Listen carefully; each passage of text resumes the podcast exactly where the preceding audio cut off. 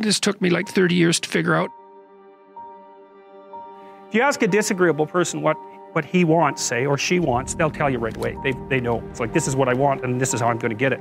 But agreeable people, especially if they're really agreeable, are so agreeable that they often don't even know what they want because they're so accustomed to living for other people and to finding out what other people want and to trying to make them comfortable and so forth that it's harder for them to find a sense of their own desires as they move through life. Say what you think. Tell the truth about what you think. There's going to be things you think that you think are nasty and harsh. And they probably are nasty and harsh, but they're also probably true. And you need to bring those up to the forefront and deliver the message. And it's not straightforward at all because agreeable people do not like conflict. Not at all. They smooth the water where conflict emerges. The problem with that is it's not a very good medium to long term strategy because lots, lots of times there are things you have to talk about because they're not going to go away. If you're harmless, you're not virtuous. You're just harmless. You're like a rabbit. A rabbit isn't virtuous. It just can't do anything except get eaten. It's not virtuous. If you're a monster and you don't act monstrously, then you're virtuous but you also have to be a monster. If you're going to negotiate for a raise or a, or a status shift, you better have your resume at hand, all polished up, and know where else you're going to look for a job, and you better be able to get one. Because otherwise, you're just, you're weak, and you will not win the negotiation. And if you're too agreeable, so you're conflict avoidant, you will make less money across time. That's already been well established. And that's because you don't have teeth, not enough. And so in the little micro contests that you're going to have every day, you're going to incrementally lose to people who are more aggressive, who have bigger teeth.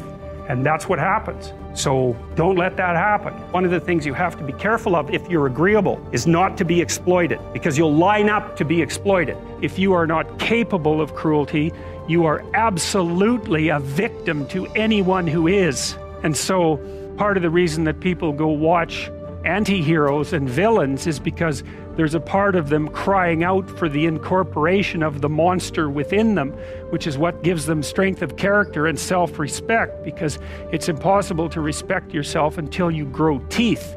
And if you grow teeth, then you realize that you're somewhat dangerous and or maybe somewhat seriously dangerous and then you might be more willing to demand that you treat yourself with respect and other people do the same thing. And so that doesn't mean that being cruel is better than not being cruel. What it means is that being able to be cruel and then not being cruel is better than not being able to be cruel. If you're competent at fighting, that actually decreases the probability that you're going to have to fight because when someone pushes you, you'll be able to respond with confidence, which is very much equivalent to a show of dominance, is going to be enough to make the bully back off.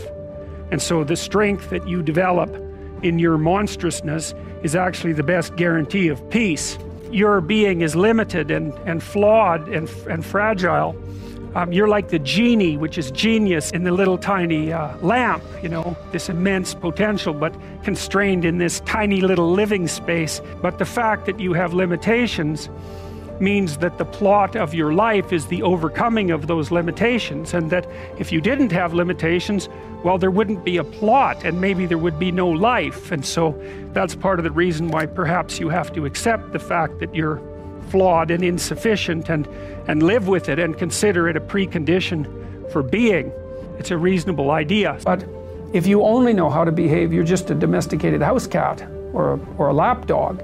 You have to push beyond the persona, and that's what the integration of the shadow does from the Jungian perspective. It's like to pull that monster that's being edited out of you, to pull that back in and to allow that to reveal itself within your increasingly sophisticated way of being. And then you're not just a persona. And one of the things I tell agreeable people, especially if they're conscientious, is say what you think. Tell the truth about what you think. There's going to be things you think that you think are nasty and harsh and they probably are nasty and harsh, but they're also probably true. And you need to bring those up to the forefront and deliver the message. And it's not straightforward at all because agreeable people do not like conflict. Not at all. They smooth the water. The problem with that is it's not a very good medium to long term strategy, right? Because lots, lots of times there are things you have to talk about because they're not going to go away. And the advantage to having a well socialized disagreeable person is that they really don't let much get in their way. It's really useful to investigate the viewpoints of people who have opposing views to yours because they'll tell you things, not only will they tell you things you don't know, they'll also tell you how to see the world in ways that you don't see it. And they'll also have skills that you don't have that you could develop.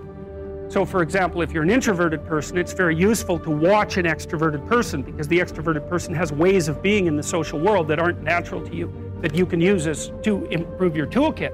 And if you're disagreeable, one of the best things to do with disagreeable people, especially if that's alienating them from other people, for example, because it can get the person to do something for someone else once a day, just as a practice, and learn how to do it. Maybe you can wake the circuit up, you know, if you think that it's lying dormant in you, which is probably right. You know, I think we have a very wide range of propensities within us. Some are switched on, but I think that if you put yourself in the right situation or walk yourself through the right exercises, you can switch some of these other things on as well. But it takes work and, and, and dedication and discipline. You know, so if you're hyper extroverted, you should probably learn to shut up at parties now and then and listen just to see what's going on, to see if you can manage it. And if you're introverted, well, then you should learn how to speak in public and to, and to learn how to go to parties without hiding in the corner and saying nothing to anyone. Know, and if you're agreeable, then you need to learn how to be disagreeable so people can't push you around. And if you're disagreeable, you learn you need to learn how to be agreeable. So, and the same thing applies even in the conscientious domain. It's like if you're too conscientious, you need to learn to relax and let go a little bit. But as a as a basis for negotiation between adults, it's like sorry, it's it's insufficient. You have to you have to be a bit of a monster so that you can say no. And so a lot of what you do in, in psychotherapy is treat people's anxiety and depression. That's a huge chunk of it. Help them straighten out the way they think. That's a huge chunk of it. But another chunk of it is, well, let's toughen you up. You know, let's put you in a position where you can bargain. Let's teach you how to assert yourself and stand up for yourself. And that's assertiveness training. And it's a huge chunk of psychotherapy. And you need to you need to learn it. It's like because part of how you regulate your interactions with other people is to negotiate. And you cannot negotiate unless you can say no. You can't do it. And it causes conflict to say no. And if you don't like conflict, which is basically the definition of being agreeable, then you can't tolerate the conflict. And so then you can't negotiate on your own behalf. And so then you keep losing and you're bullied and, you know, it's, it's not good. Then you get resentful and, and it's really not good. So you have to develop your inner monster a little bit. You don't make men safe by making them weak. In fact, you, they're much more dangerous when they're weak because they'll stab you in the back when they get the chance or take advantage of you when, you, when they get the chance. You make men safe, let's say, by making them strong and then by making sure that they're disciplined. This is your invitation to a masterclass in engineering and design. Your ticket to go from zero to 60 with the Lexus Performance Line. A feeling this dynamic is invite only. Fortunately, you're invited. Experience the exhilaration of the Lexus Performance line and some of the best offers of the year on select models at the Invitation to Lexus sales event, now through April 1st. Experience amazing at your Lexus dealer.